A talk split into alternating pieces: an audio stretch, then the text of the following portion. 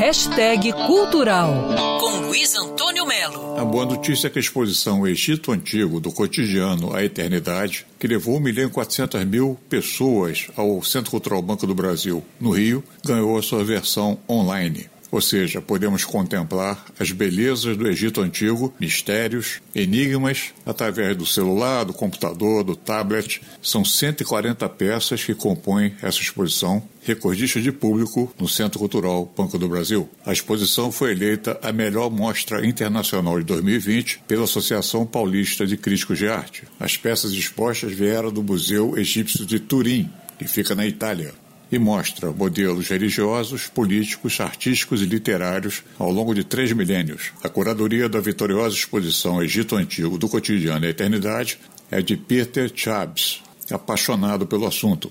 É uma oportunidade especial. É a primeira vez na história eh, do Brasil que nós temos uma, uma exposição com um espectro tão amplo é, que mostra um pouquinho de todos os, eh, de todos os aspectos de uma cultura milenar né, que é, durou quatro mil, mais de 4 mil anos, que nós emprestamos o Museu Egípcio de Turim. Gostou muito de, da ideia, dessas peças vêm de, da exposição permanente é, do museu, então são peças importantes.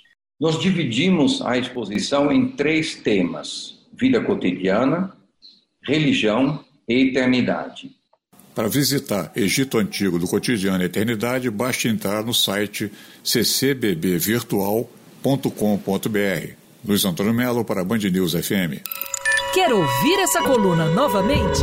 É só procurar nas plataformas de streaming de áudio.